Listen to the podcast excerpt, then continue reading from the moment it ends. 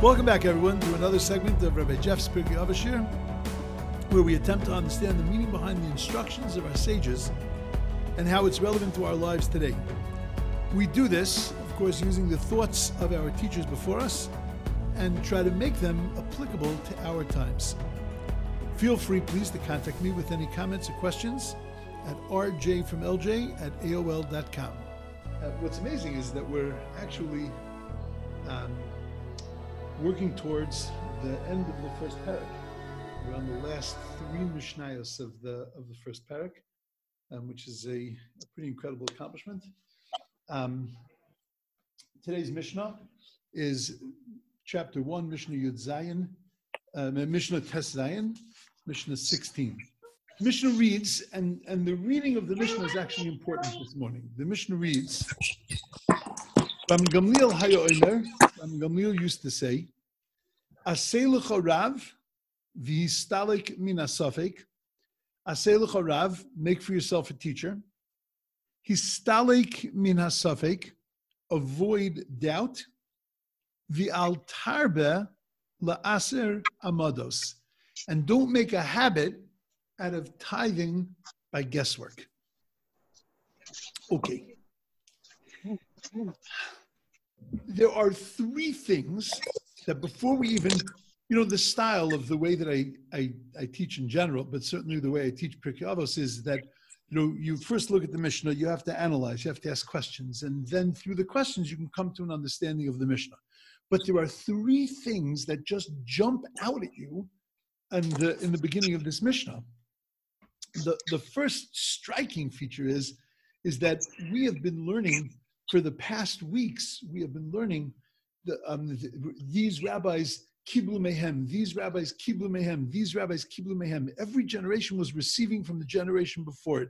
And the Mishnah went out of its way. Remember, it started, Moshe kibel Torah misinai, Masorah lishulis kanim. The whole concept of Masorah, of giving one generation to the next, was critical. And now all of a sudden, Rabban Gamliel Rabban Gamliel says, no kibul mehem.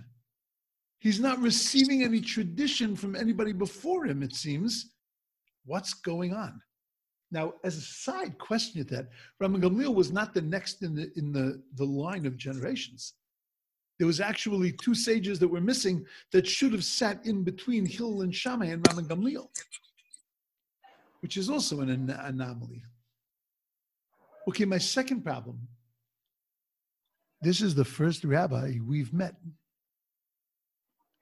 Everybody else, Hillel, Shammai, Shmaya, Avtalion, Yossi Ben Yoezer, Yossi Ben Yochanan. No rabbis. Now, all of a sudden, the name rabbi comes. What happened? Why are we using now the title Rabban? Why are we using the title Rabbi? And the third obvious thing is, if you remember the introduction that we gave, no repetitions in Pirkei Avos. Rabbis don't repeat. Rabbis teach. They're teaching new things. Asei lecha rav. That was the subject of a very, very important teaching on its Uh, absolutely on its own. So what in the world does that mean? Why begin with these words, Asei lecha rav, make for yourself a rabbi? Of, I mean, again, it's just a repetition. Okay, my fourth problem, v'histalek min hasafek. Is that a direct result of Asei lecha rav? Or is it a separate teaching? Is this two teachings in the Mishnah? Or is it, as Levi pointed out in the very beginning, is this a third, three teachings? What does it mean, histalek min hasafek? The, the, the, the remove yourself from a safek. Just get your sfekas answered. If you have a suffix, if you have a doubt, if something's not clear, then make sure somebody answers it. What does it mean, histalik min hasafek? Okay, my fifth problem. What's wrong with estimations? Especially if you're estimating up. you know, you're taking off Masa, you're taking off tithes, and you give a little more. You're taking off tzedakah, you're figuring out your ten percent, you give eleven percent, you give twelve percent. You're a tzaddik, you're a good person. You know, it's not always so good to be exacting. I think my father and I, my father Shalom and I once had a tremendous machlokas. I was um, sent away to yeshiva at, uh, at sixteen and a half, graduated high school after eleventh grade, and uh, was going to come to Eretz Yisrael to learn. I chickened out at the last minute. So my father said, you know, he had learned in the yeshiva in Baltimore, and he had said, you know what, you go learn in the yeshiva there also, and uh, for a year, and then you go to Yeshiva University afterwards, and uh, and fine. That happened never to have happened. I went to Yeshiva for a year and ended up staying for six. But be, be that as it may, I, uh, you know, and in Yeshiva, you, I started to pick up from my surroundings all the all the stuff that was going on. There was a, it became popular in those days that on Pesach, they somebody had printed a, what's called a shiurim card. It was a plastic laminated card. Now this is this is big. This goes back forty, forty years. This was a very big deal, forty-five years. Somebody printed a, a illuminated card, and the card had a square for the amount of matzah that you needed to eat at the Seder. And then in that square was the amount of maror that you needed to eat. And it had, you know, the exact size, seven by six and a quarter. And it, you know, it was the exact size of how much was the, the proper shear of a kizayas. And you were meant to bring this card to the table, and you would put your matzah into it, and you would figure out, you know, play a little puzzle with pieces of matzah and get yourself the right amount of size. And the same with the maror. Now, my father came from a Hasidic background. Now, he did learn in, in Ner Yisrael. He did learn in a Litvish yeshiva. But nevertheless, my father originally came from a um, from a Hasidic home, and the, the approach is very different. So I brought out this card, thinking that I was the frumest guy on the block. Whoa! And I've got this card, and boy, we're really going to be able to fulfill the mitzvah exactly the way it's supposed to be filled. And my father's watching me with this card, and he's going ballistic as he's turning colors. My father was an artist. He goes down to the, he was an artist, and he worked with wood. He did, oh, he worked with his hands. And he had, in his basement, he had, uh, you know, tools and, and, and the whole, whole shop down there. So he goes down, he comes up to the Seder. He's fuming, and he takes a file, a huge metal wood file, a metal, it's a, it's a file. He slams it down on the table, and he says, "You're going to need this. Your card is square and your matzahs are round." And it was just, it was, it was to him the biggest affront that I would sit and measure a mitzvah. You don't measure a mitzvah. You do a mitzvah. It says eat matzah, so you break off. You make sure you eat a lot of matzah. Don't worry about it. But that's not what the Mishnah is saying. The Mishnah is saying, Al tar b'la'aseh imados. Don't do things in an estimatory kind of way. Be exacting. What's the value judgment? What's the ethical lesson that the Mishnah is teaching us? Also fascinating is it says, Al tarbe la'aser amados. Don't do it too much. What does that mean? A little bit is okay? If I estimate sometimes it's okay, but not all the time? Why write those kind of words? Al tarbe la'aseri mados. And then my final question, which is the question that we ask all the time when there's a list of things, what's the connective tissue between these three teachings? Aseh l'cha rav, histalek min ha-safek, bi'al tarbe la'aseri mados. Okay. Let's do a little review. If you remember, in the first Mishnah, in the introduction to Pirkei Avos, we spoke about a concept that Moshe kibul Torah misinai. Moshe got the Torah from Sinai. Umasar Yeshua. He gave it to Joshua. Joshua gave it to the elders. The elders gave it to the prophets. The prophets gave it to the men of the Great Assembly. And the men of the Great Assembly said three things. So we asked a very simple question on that Mishnah. We said, Why did the why did we record the sayings of the men of the Great Assembly of the Anshei Knesset HaGedolah? Why didn't we record the sayings of the rabbis that came before them? Why didn't we record the sayings of the rabbis from the of the of the sages or of the um, of the prophets. The first words that we record were the reward were the words of the Anshei Knesset HaGedolah, the men of the Great Assembly. And we made a very important distinction. We said that the world changed in the time of the men of Great Assembly because prophecy died. Prophecy was taken away from the Jewish people. And once prophecy was taken away, and now it was the Anshei Knesset HaGedolah, meaning specifically as opposed to prophecy. So now we were no longer in the world of prophecy, in the knowledge of prophecy, but we were now in the world of Chachma. We were in the world of wisdom. And in the world of wisdom, that was a different approach. That was a different way of seeing things, of having to use our intellect to be able to understand things, as opposed to God dropping information into our heads. The era of prophecy, of Nevuah, was an era with clarity, but now we had to rely on our own clarity and our own understanding. And it was called, it was the, the era of Chachma, and that was the Anshei Knesset HaGedolah, the men of Great Assembly. And we said that any kind of Musar, any kind of ethical teaching that would have come in the time of prophecy has nothing to do with us. Because in the world of Chachma, in the world of wisdom, it's a totally different approach. And that kind of ethical teaching, that kind of direction has nothing to do with me. The discipline that's needed in the era of prophecy is different than the discipline that is needed in the era of Chachma, in the era of wisdom. And that's the Zugos, the pairs. The pairs were all during this time of Chachma.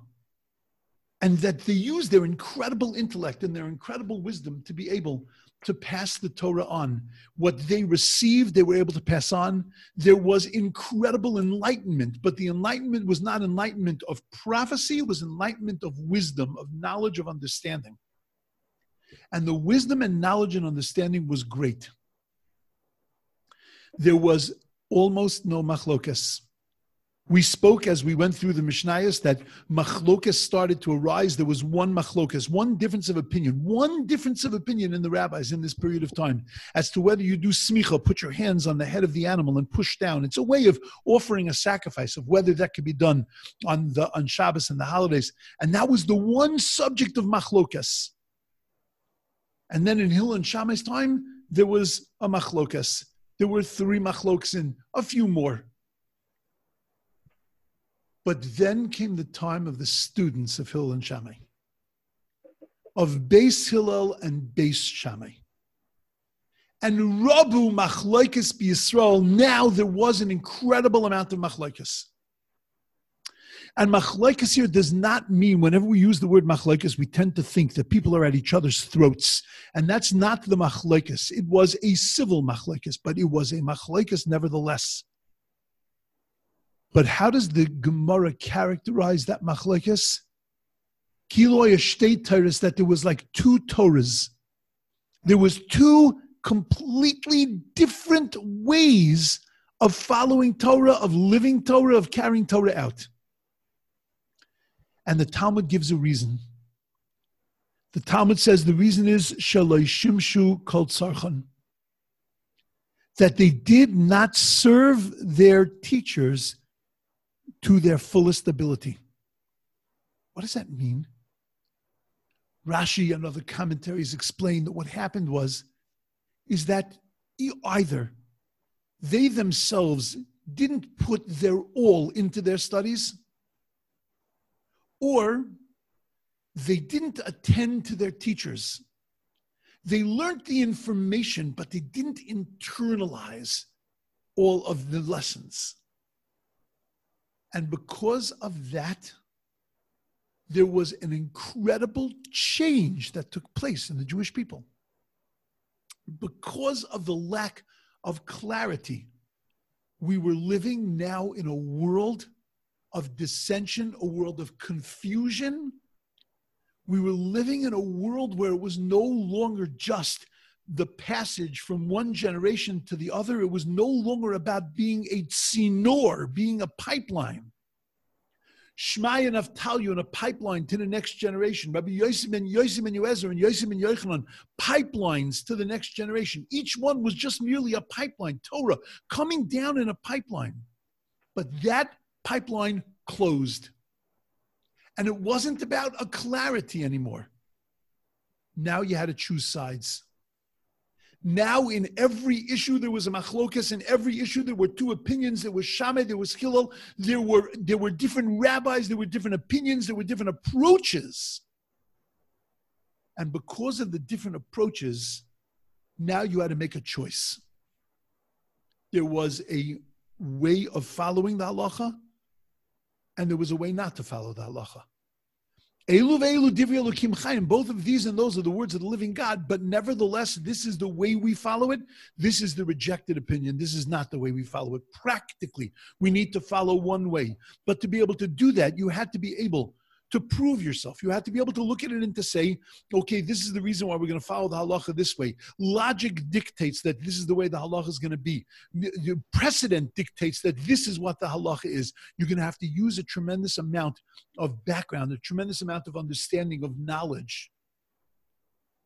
Now it's no longer that you're just a tzinor, that you just happen to be a person who is a pipeline. Now you have to prove to me that you're a rav, that you're a teacher, that you're a guide, that you're somebody who is who has taken all the opinions and understood all the opinions. Now you're going to have to, you're going to have to prove that intellect. And that's why in this generation, there needed to be, a, it needed to be called Rav. It was no longer just Shmaya and Avtalion. It was no longer just Shammai and Hillel. Now it was Rabban Gamliel. Because of this concept called Hiskatnu Adoros. I want to stop here for a second. Hiskatnu Adoros means that generations diminished over time. Critical concept for us to understand, that the world continues to diminish.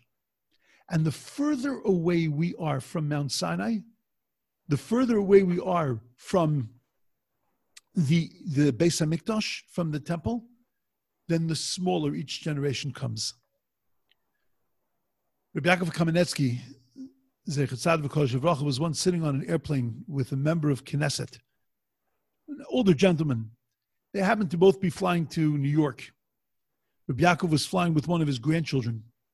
The whole flight, his grandchild was doting over the grandparent and saying, Zayda, can I get you this? Zayda, can I get you this? At the end of the flight, this member of Knesset looks at Rabbi Yaakov and says to him, that is unbelievable. How, how does that happen by you? That your grandchild takes care of you in such an incredible way. My grandchildren, I'm as important to them as the gifts that I give them. How is it that your grandchild is sitting there so worried about you taking such good care of you? So Rabbi Yaakov, who was not a biting person, was, was a person, was the, the most loving human being. He had a hadras panim, he had a, a face that was like an angel. Rabbi Yaakov turned to him and said, it's very, very simple. He said, you believe in evolution? We believe in Torah Misinai. In evolution, your grandchildren look at you and they say they have evolved further than you. They're one generation better than you along the chain of evolution.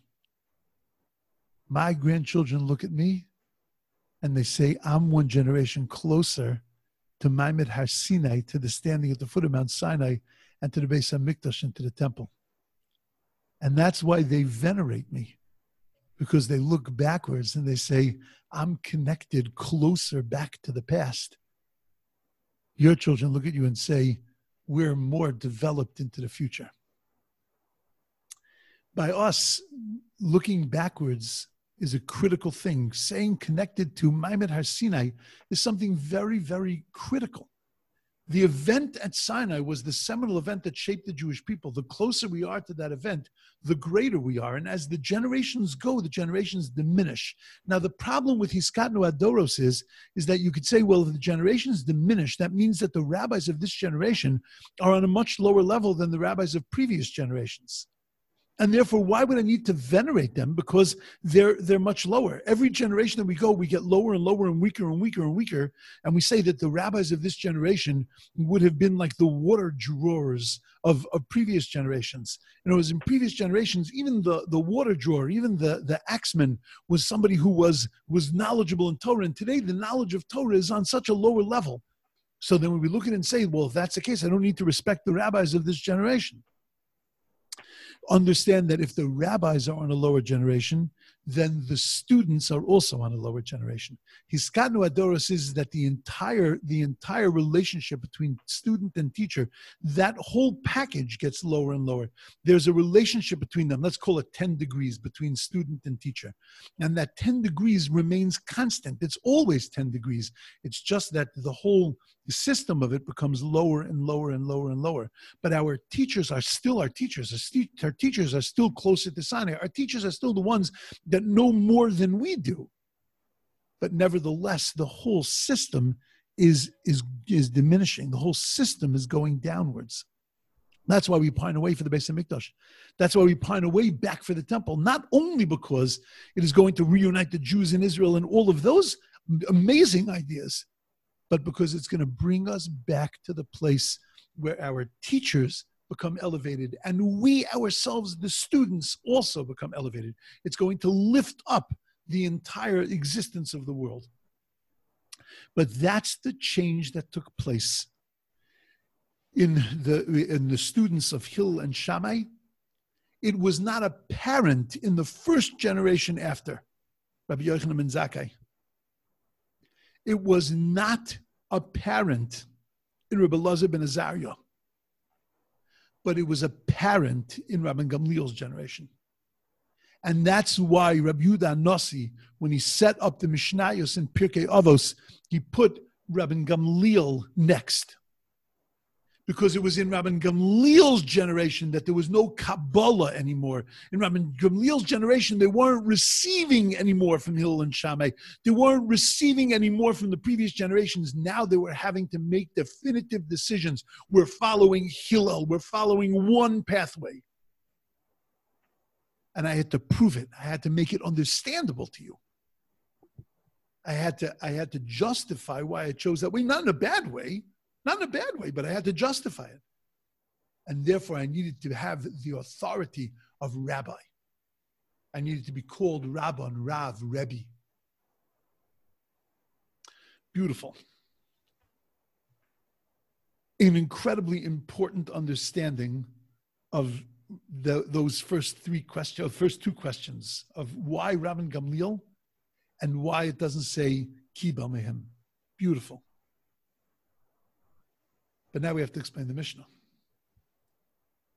See, up until now, the Mishnayos were dealing with unity and integrity of the individual. Antigonos Socho talked about the unifying a person with love and fear in one person. The Yossis, they talked about the unity in the house and the family members. Poor people should be members of your household. Treat your wife in a certain way. And then Yeshua ben Prachyon, Nita, and Bailey talked about rabbis, friends, neighbors. Shmaya and Avtalion talked about relating to leadership. Hillel and Shammai talked about bringing the whole world together. Oev Shalom, Rodev Shalom. And then confusion hits the world. Now nothing is as clear as it was. Confusion reigns. Nothing is integrated. There are so many different opinions, so many different things. Everything seems cogent. Everything seems good. It's not like in just in the time of the Tzdukim of the Sadducees where things were clouded because the Sadducees were trying to schlep away. Now, even in the world of Torah, without the Sadducees, just in the world of Torah, there was so much confusion. And Rabban Gamliel turns to a generation that has a lack of clarity. And he turns to that generation and he says to them that there is a lack of clarity in three areas of your existence. In your seichel, in your intel, spiritual and intellectual being, in your yediah, in your knowledge, and in your maisa, in your actions, in your proper behavior. And it was to those three things that Rabban Gamliel turned, and he said, we need to combat the suffik, the doubt. Aseh l'cha rav. Combat the doubt in your seichel. Combat the doubt in your intellectual and spiritual existence by make yourself a rabbi and learn how to think. It's not the same Aseh l'cha rav that was in the time of chachma, of wisdom, where you have to make yourself a rabbi, a guide, a spiritual guide. Here, it's Aseh l'cha rav. You need to learn how to think. You need to learn how to look at many things in front of you and how to discern what's the truth, what's not the truth. And then you have a suffix, a doubt in yediah. There are things you just simply don't know. You know, sometimes when you say, I don't know, it's because you don't know which way to go, right or left. But sometimes you say, I don't know, because you just don't know. I don't know. I don't have the information. So comes along Rabban Gamliel and he says, Histalik mina safek. Gain knowledge so that you remove yourself from doubt, so things are not murky. You know why we have a lot of shilas? A lot of times we have questions because we simply don't know. It's not that we don't know which way to turn, but we just don't know. We don't have the information available. And that's why we live sometimes confused, murky. So says Rabban Gamliel to his generation, stop being confused. Get the info. Ba'al tarbala asari mados, he says to them, that in this third area of Maisa, of action, don't, don't live with in the ballpark. Live precisely. You know, a lot of times people are satisfied when they do mitzvos in the ballpark. Yeah, it's in the ballpark, you know, it's sort of like a Shabbos. You know, it's, it's sort of kosher. It's like, you know, it's in the ballpark. It's, it's there. It's it's basically davening. It's you know, it's basically okay. I'm not I'm not so careful with lashon hara, but I'm I'm careful. And I mean, I think about lashon hara. I mean, I'm, I'm there. Like I'm in the ballpark. In the ballpark is great, but that's not the way we serve Hashem. It's the way we're able to check things off in a checklist. Did you do this today? Check. Did you do this today? Check. But all that does is allow us to check it off. It doesn't allow us to say one hundred percent. Doesn't allow us to say, yes, we did it exactly the way it's supposed to be done. For that, we require precision. And that's what Rabban Gamliel says to his generation. Look, there are certain things where you're going to be in the ballpark and you're not going to be precise. But al tarbe la'aser amados. Don't do that too much. Don't do that too often. There are a few things. Every once in a while, you know, we're human beings. It's going to happen. But that can't be the way, the direction that you live. The direction you live has to be precise. We have to be exacting. Halacha is not, you know, it wasn't that God stood in the Mount Sinai and said ten suggestions to the Jewish people. Yeah, you know, if you don't have anything better to do, uh, would you maybe consider a Shabbos thing? Maybe you'd consider being nice to your parents. There wasn't a suggestion.